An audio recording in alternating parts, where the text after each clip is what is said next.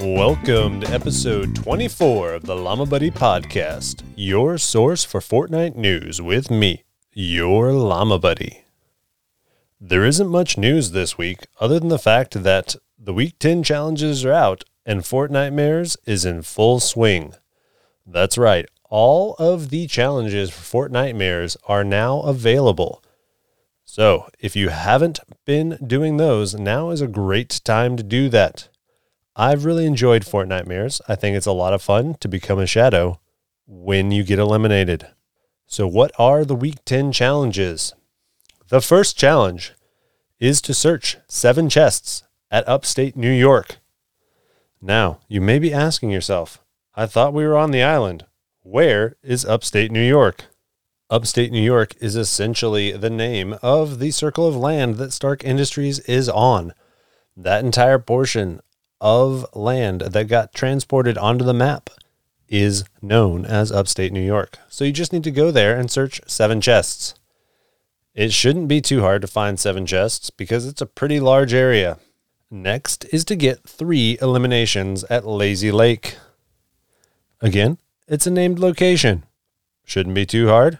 You just need to find some opponents there and take them out. Third is to collect 200 metal from Slurpy Swamp. One thing to keep in mind while you're in Slurpy Swamp collecting metal is that the vats of slurp juice inside the factory need to be cleansed as a challenge. So you can pop in there, hop in the vats, maybe get a little XP and shields, and then collect some metal. The fourth challenge is to catch seven fish at Heart Lake. Where is Heart Lake, you ask? It's the lake just to the northeast of Stark Industries.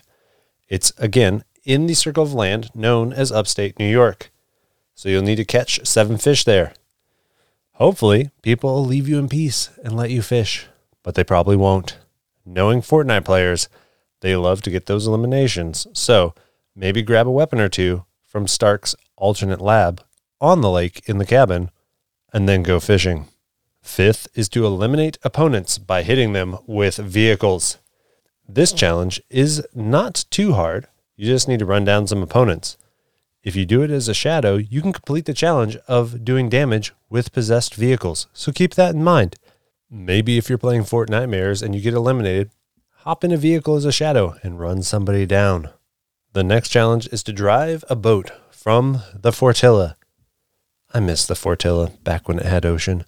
To the Authority in less than four minutes. You'll need to plan your course for doing this. There's one river that leads between the two. So take a look at the map, figure out where you need to go, and then hop in a boat and get going.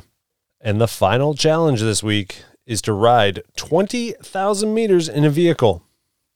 That's right, hop in a vehicle and cruise around.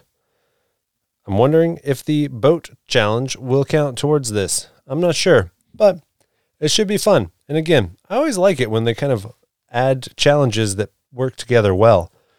This week, you need to drive a boat, ride in a vehicle, and eliminate an opponent by hitting them with the vehicle.